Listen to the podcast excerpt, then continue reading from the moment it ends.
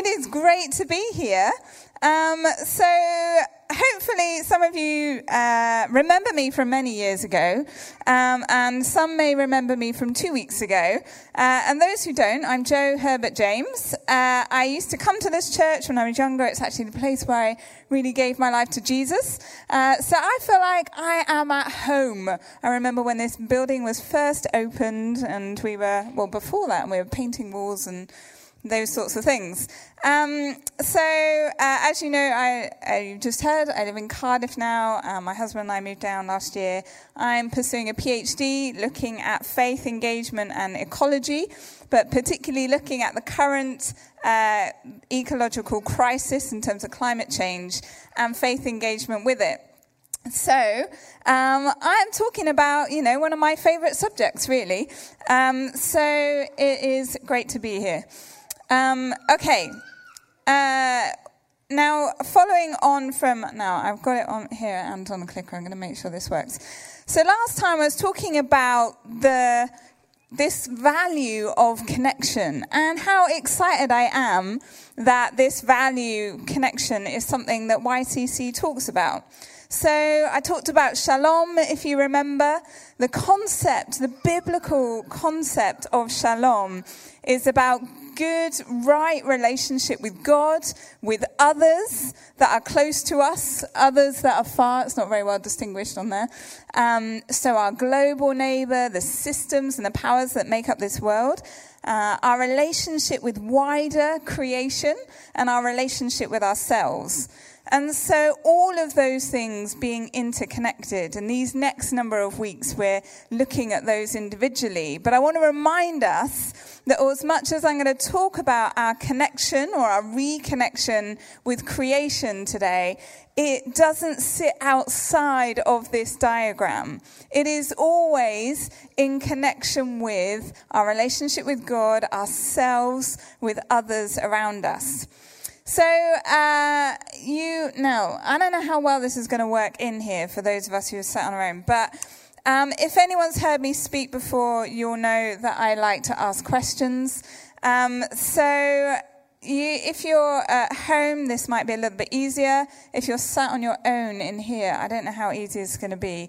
Without breaking any rules, I want you to turn to the person next to you if you can, or someone near you, uh, and answer this question. Does nature exist to serve us humans, or do we exist to serve nature? Okay, I'm going to give you a minute or two. Um, if you can safely go to someone near you in the room or at home, this should be fine. Does nature exist to serve us humans, or do we exist to serve nature? Off you go.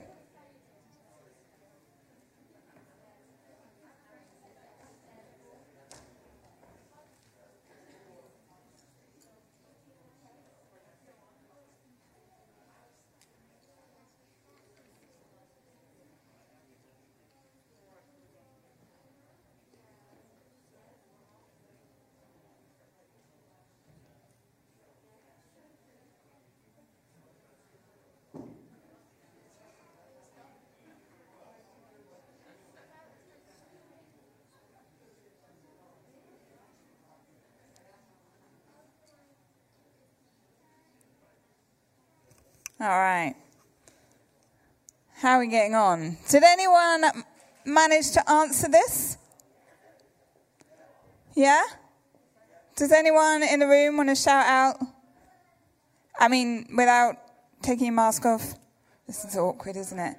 Both! Both! Excellent. Good answer. You got that it was a trick question. Um, so, uh, this is, I mean, we won't go into the nuances of the answer to this, but yes, this is really a false dichotomy. Although I wonder how we live, particularly in the West, whether we live as if it looks like both, or whether if someone didn't ask us the question and observed our lives and asked that question, how would they answer it? Do we live like nature exists to serve us?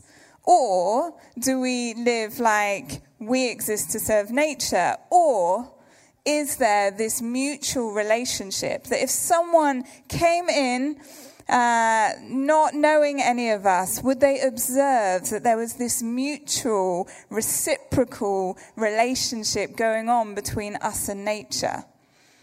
Now, I wonder. It's a bit challenging, isn't it? Can you imagine? It's a bit hard to imagine. Can you imagine someone coming from another world and observing how we live? Well, um, I'm not I'm not advocating that there are aliens and that is about to happen, just to be really clear. Um, but what makes me reflect on this question partly is because I, it's, I kind of did have an experience of going to what felt like uh, another world. Now, um, possibly poor timing, but about a month before uh, Pete and I got married, um, I this was me going down the Amazon rainforest um, in a slightly. Um, I mean, it was a stable boat, um, but perhaps uh, lacking some lifeboat uh, life jackets and things like that. But anyway, we won't talk about that. Um, so I did a trip to the Amazon when I was working for Tearfund, and we went down. So we, they said we were going to have a short boat ride. Um, short in the Amazon means uh, about five hours, uh, just in case you're ever there and someone tricks you into thinking it's a short boat ride. Uh, and we went down and we spent a few days with an indigenous community there, living deep in the forest. So, yep, that's us going down. Um, and when we got there, uh, we had a really good time with them. Um, oh, I think one of my pictures is missing, but never mind.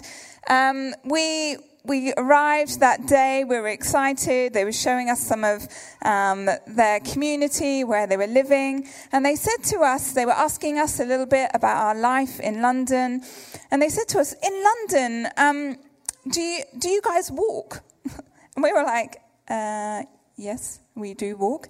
Uh, and they said, Yeah, but like, would you like do you want to go for a walk with us? We want to show you something. And they were like, but you used to like walking, you know, and we were like, we will. We're, we manage that. It's okay. And they were like, but about 45 minutes, is that okay? And we are like, yeah, yeah, we'll be fine. We can manage that.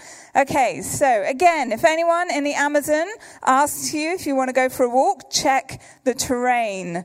Because uh, we went for a walk that was uh, 45 minutes, or much longer actually, it took us, up a very, very steep hill. Um, this was the view at the top. So the community that you can see, sort of the other side of the river, was the community that we were in. Um, and up we went. So that's how far we had to climb to get that kind of a view. Uh, incredible. Now, um, the, this is the chief that I'm with there in the forest. And this was the most fascinating guy I had ever met. And the conversations that I had with him that day totally changed my perspective. This question do we exist to serve nature? Does nature exist to serve us? Or is there some mutual reciprocal relationship? This guy totally changed my perspective.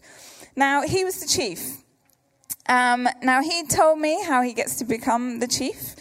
Uh, and as we walked up this huge hill slash mini mountain, um, or that's certainly how it felt at the time, he could tell me as we went up every single plant that was there. In this hugely dense forest, he could tell me every plant, tree, its name, uh, any medicinal pers- uh, uh, options they had to use it, whether you could eat it and consume it, whether it was poisonous, what it needed to be planted near to survive uh, and thrive. They, he knew acres and acres of this forest, and he knew everything about it. And I was like, what? Like, every single, and I, if I'm honest, I thought he was exaggerating. Um, and I was like, literally every plant. And he's like, everything. And then he started to look at me slightly puzzled at why I was so puzzled. And he's like, this is how you become chief here. I have to know everything about this forest. This is the land that we look after. This is our home, and it is home to so much here. And he looked at me and he said, The Amazon are the lungs of the world. He said, You only become chief here if you know everything about it and you know how to care about it. And I'm not going to lie, it stopped me in my tracks. And I couldn't quite compute between gosh, it feels quite extreme. Is this not a waste of life? No, I mean, I can't even tell the difference between these two plants, and you're telling me they both look green to me.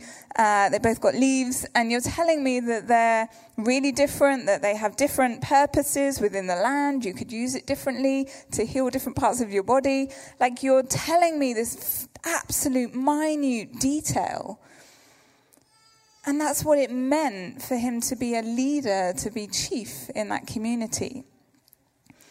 And it's got me reflecting back on Genesis 1.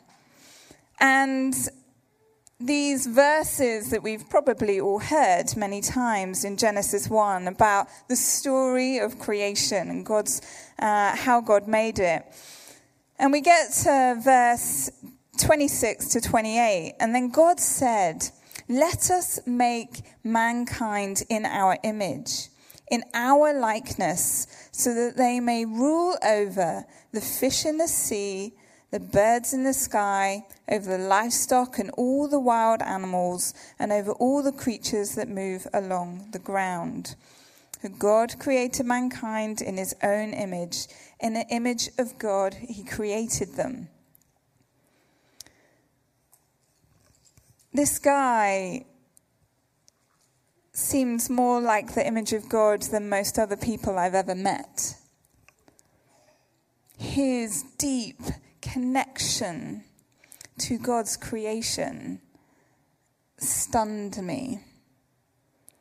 His care, his knowledge of the minute detail of creation and yet also having this understanding that the rain, the Amazon rainforest were the lungs for the whole world. That this care for this tiny little plant that I would never have noticed was deeply connected to how the entire world functions, exists, can carry on as it is. Those verses in Genesis are hotly debated. They have been for uh, decades or longer um, over what those words really meant. If you read older versions of the Bible, it talks about having dominion over the earth as, as mankind. Many Christians have used it to argue, well, we can rule over the earth as if it is there to serve us. That's what God gave us the earth for. We don't need to care for it. Um, and those understandings have begun to be challenged. And what does God really mean when he says to rule over? If ruling over looks something like how God rules over, well, we see the example of Jesus as a servant? His understanding of ruling in the kingdom of God was to serve was to lay down one's life for, was to care about the small details and yet never lose sight of the big picture. Now, when we think about our connection with creation in the Western world, I don't know how you feel when I tell that story of this incredible guy that I met in the Amazon. It feels quite far fetched, doesn't it?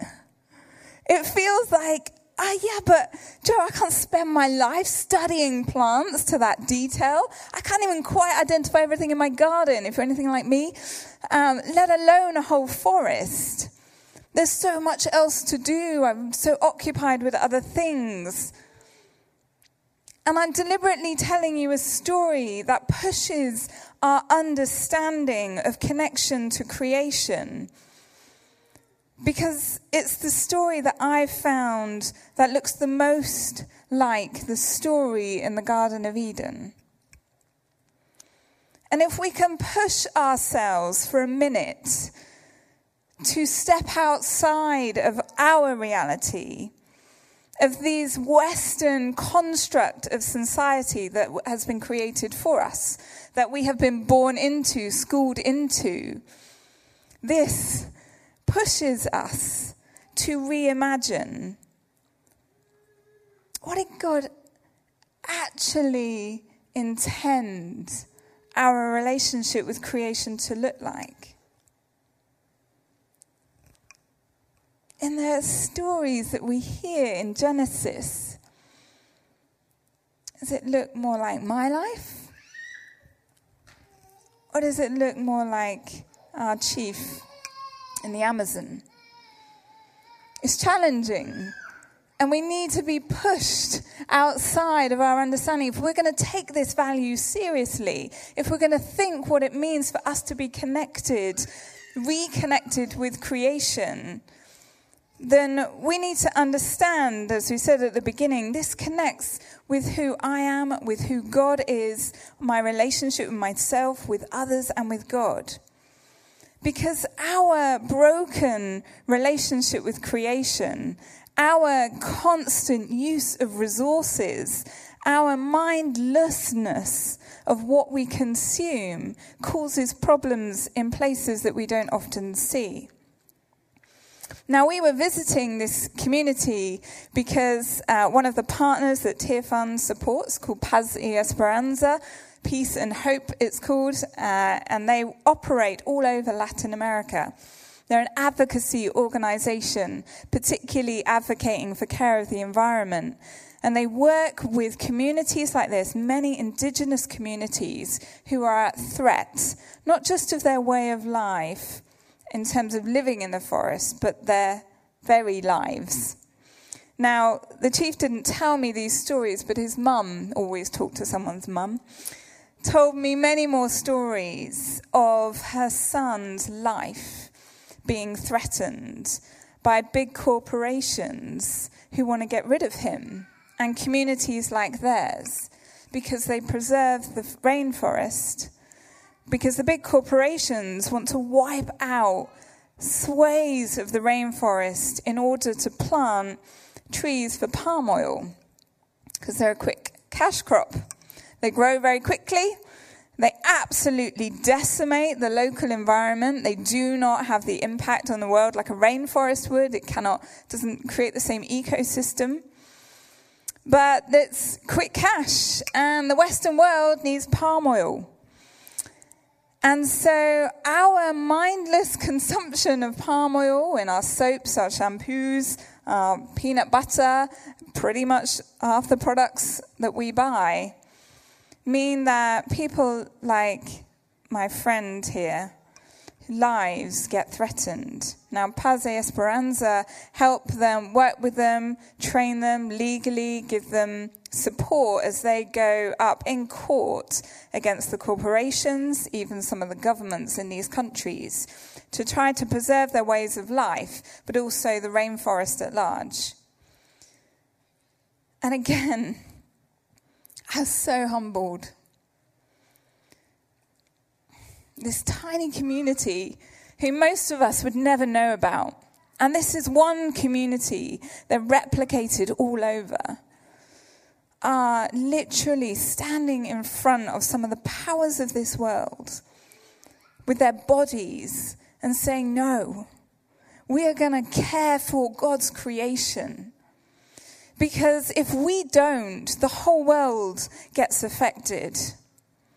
And these people literally putting their lives in between bulldozers and the rainforest to care for God's creation. And we mindlessly consume because the society that we live in has taught us to.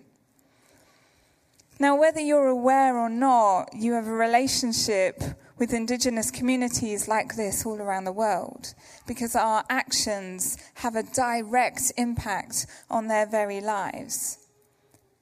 and their actions, what they choose to stand up and say and do or not, have a very direct impact on our lives and the lives of our children and our children's children.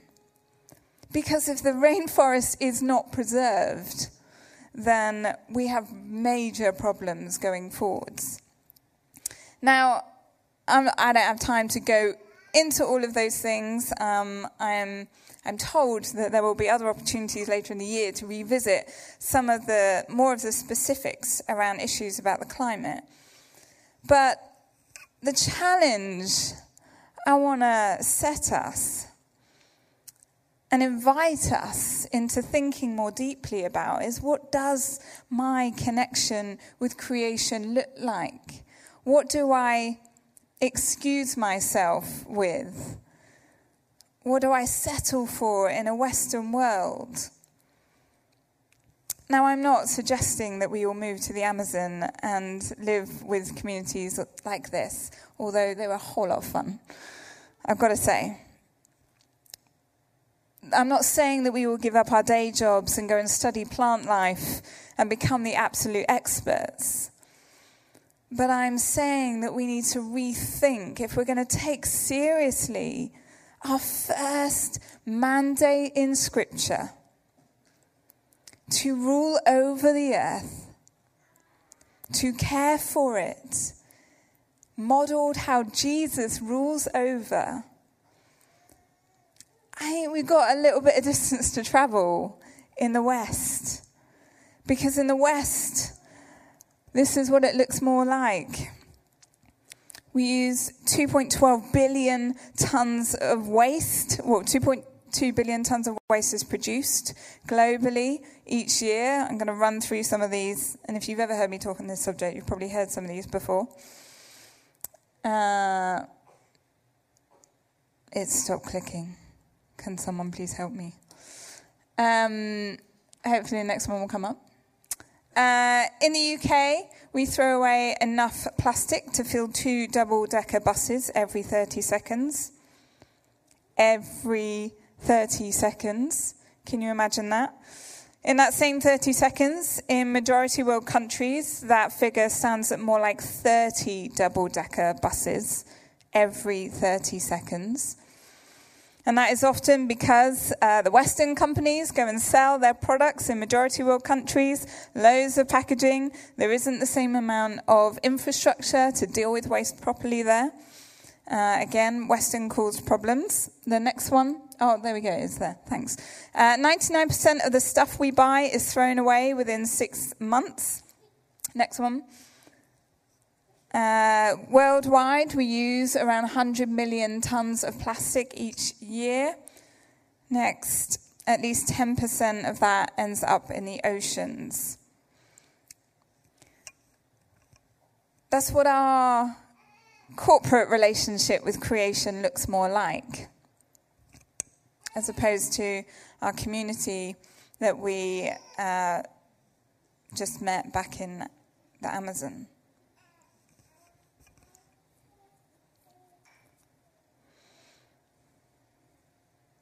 I don't know how this feels.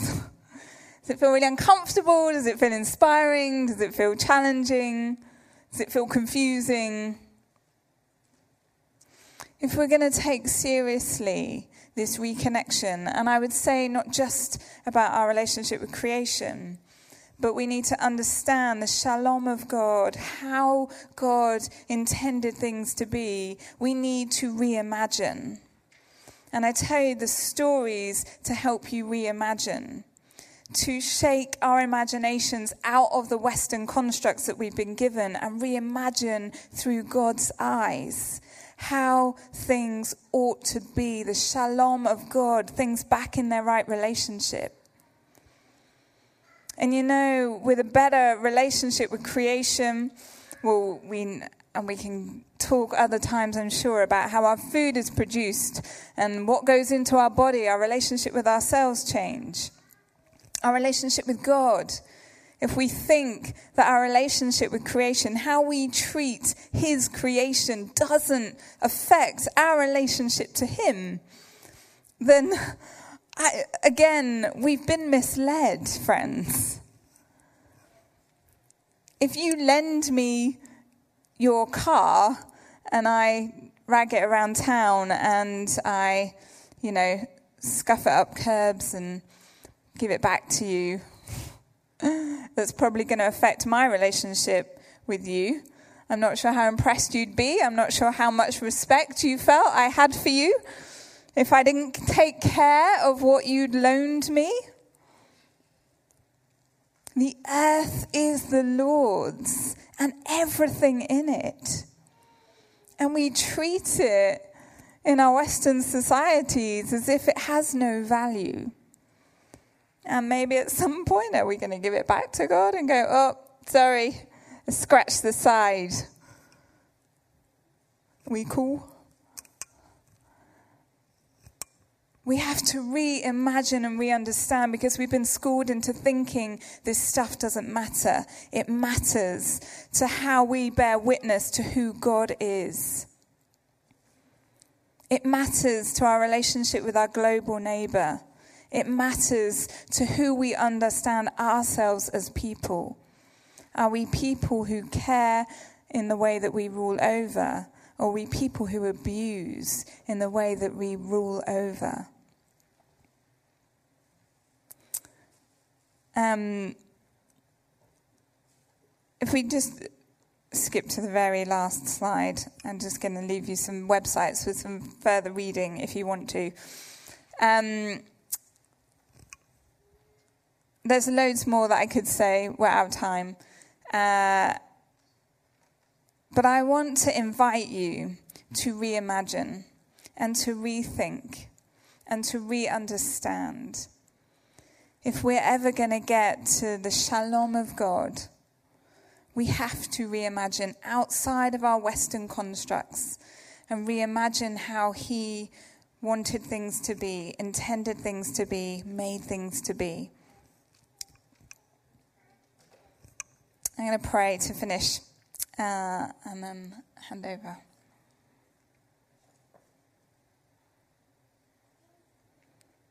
Father, I thank you for this vision of shalom that you give us in your word. I thank, I thank you that that is the life that you invite us into, that you say is still possible in your kingdom, is to be at peace with you, with our global neighbor, with wider creation with ourselves. And God, we ask that you would take us on a journey. Help us to reimagine what that really looks like. Would you help us to be people who walk on that path with you towards restoration, reconnection? Be people who are bringers of your kingdom, speakers of good news to the whole of creation. In your name, Jesus. Amen.